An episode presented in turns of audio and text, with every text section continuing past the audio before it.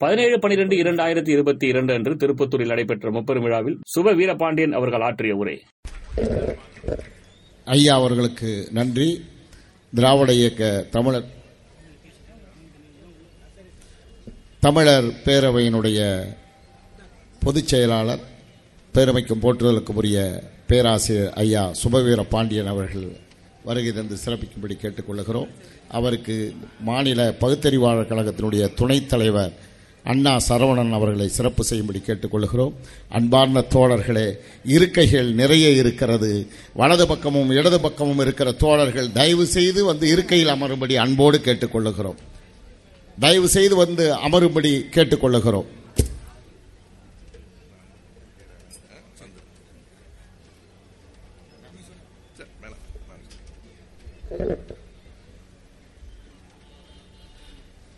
நம் அனைவரின் பேரன்பிற்கும் பெருமதிப்பிற்கும் உரிய நம் அத்தனை பேருக்கும் குடும்ப தலைவராக விளங்குகிற மானமிகு தமிழர் தலைவர் ஐயா ஆசிரியர் அவர்களே உடல் நலமில்லாத நேரத்திலும் இங்கு வந்து உள்ளன்போடு உரையாற்றியிருக்கிற அண்ணன் ஈவி கே எஸ் இளங்கோவன் அவர்களே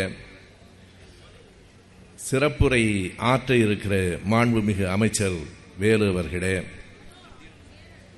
வாழ்த்துறை வழங்கி சென்றிருக்கிற திராவிட முன்னேற்றக் கழகத்தினுடைய துணை பொதுச் செயலாளர் அருமைமிகு கனிமொழி அவர்களே உரையாற்றி அமர்ந்திருக்கிற அருமை நண்பர் ஷானவாஸ் அவர்களே தோழர் செந்திலதிபன் அவர்களே டாக்டர் சோம இளங்கோவன் உள்ளிட்டு மேடையில் அமர்ந்திருக்கிற பெரியோர்களே அரங்கு முழுவதும் நிறைந்திருக்கிற அருமை தோழர்களே நண்பர்களே கருஞ்சட்டைகளே அனைவருக்கும் என் அன்பு வணக்கம். கனிமொழி அவர்கள் பேசுகிற போது எனக்கு வழிகாட்டுகிறவராக என்றென்றும் பாதுகாப்பாக இருக்கிறவராக ஆசிரியர் தான் இருக்கிறார் என்று சொன்னார்கள். அப்படித்தான் பலரும் எங்களினுடைய வாழ்க்கையின் மேம்பாட்டுக்கு எங்கள் புகழுக்கு எங்கள் பெயருக்கு எங்களினுடைய அறிவு தெளிவுக்கு ஆசிரியர் காரணமாக இருக்கிறார் என்பது ஒரு பொதுவான கருத்து. ஆனால் என் அனுபவம் வேறு மாதிரியானது. பல நேரங்களில் நான் இந்த எதிரிகளிடம் திட்டு வாங்குவதற்கு ஆசிரியர் தான் காரணமாக இருக்கிறார். அதாவது இந்த பக்திமான்களுக்கு ஒரு பழக்கம் உண்டு. கோயிலுக்கு போனால் மூலவருக்கு அர்ச்சனை செய்துவிட்டு பக்கத்தில் இருக்கிற குட்டிச்சாமிகளுக்கும் அர்ச்சனை செய்வார்கள். ஆசிரியரை திட்டுகிறவனெல்லாம் கூடவே என்னையும் சேர்த்து பல நேரங்களில் திட்டிக் கொண்டிருக்கிறான்.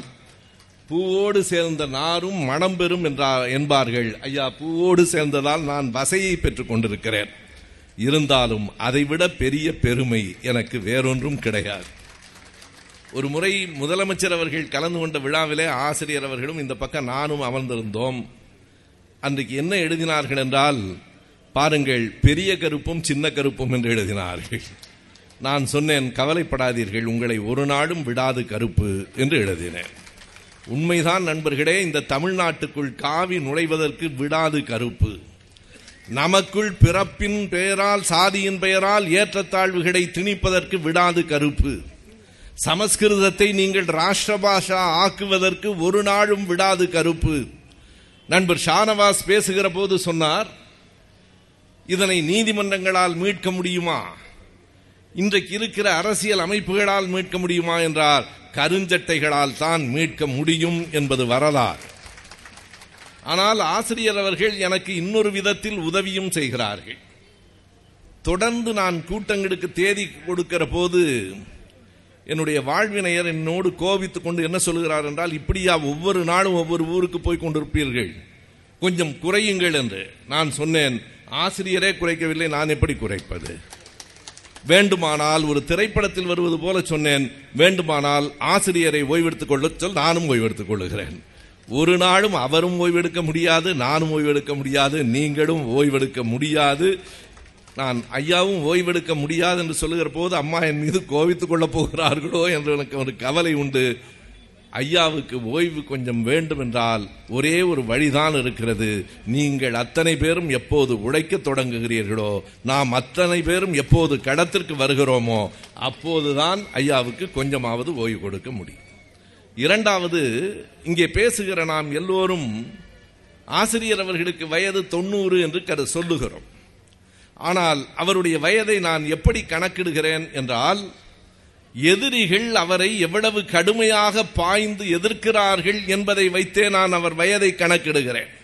உண்மையாக தொண்ணூறு வயது ஆன ஒரு பெரியவரை பார்த்து எதிரிகள் பயப்பட வேண்டியதில்லையே? அவரை பற்றி விமர்சனம் செய்ய வேண்டியதில்லையே?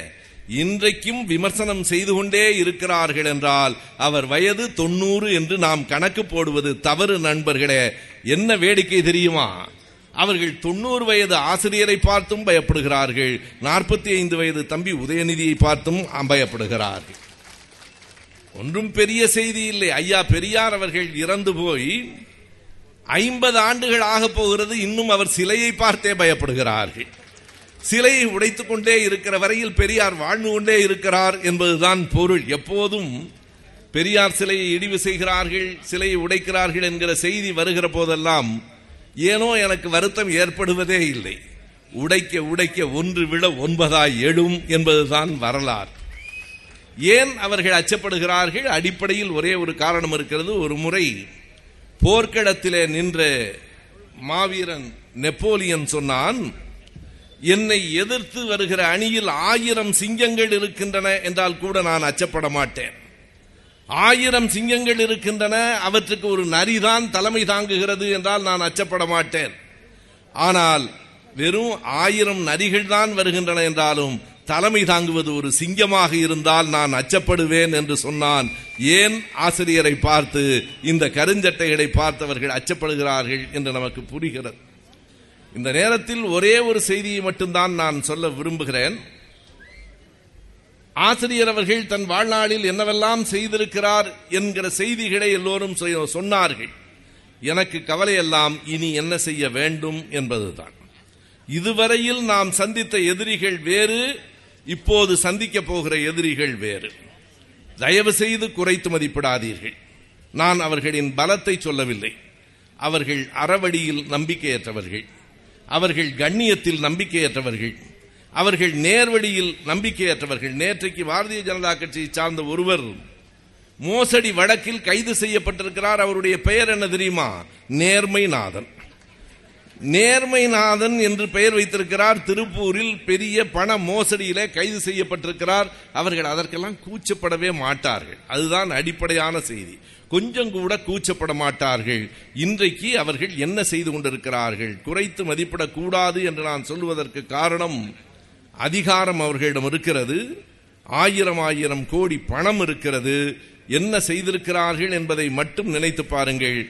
பாபர் மசூதியை இடித்து விட்டார்கள். காஷ்மீரை சிதைத்து விட்டார்கள். என்னவெல்லாம் அவர்கள் திட்டத்தில் இருந்ததோ அதை செய்து கொண்டிருக்கிறார்கள். காஷ்மீரை சிதைத்து விட்டார்கள். ஆண்டுக்கு எட்டு லட்சம் மட்டுமே பெறுகிற ஏழை பார்ப்பனர்களுக்கு இடஒதுக்கீடு வாங்கி கொடுத்து விட்டார்கள்.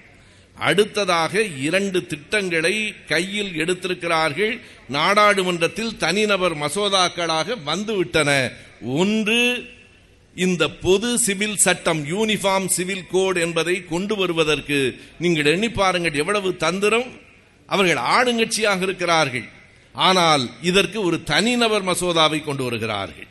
கேட்டால் நாங்கள் இல்லை ஒரு தனிநபர் மசோதா கொண்டு வந்தார் அது நிறைவேறிவிட்டது என்று சொல்லுவதற்காக பொது சிவில் சட்டத்தை ஒழிப்பது அவர்களின் அடுத்த திட்டம். அதற்கு அடுத்த அதைவிட கொடுமையான திட்டம். இன்றைக்கு காலையிலே நான் விமானத்திலே வருகிற போது ஆ. ராசா அவர்களை சந்தித்தேன். அதே மாதிரி தனிநபர் மசோதாவாக சான்ஸ்கிரிட் இஸ் ராஷ்டிர பாஷா என்கிற ஒரு திட்டத்தை அவர்கள் கொண்டு வருகிறார்கள் என்று சொன்னார். இந்தி என்பது தேசிய மொழி இல்லை. பலரும் தவறாக சொல்லிக் கொண்டிருக்கிறோம்.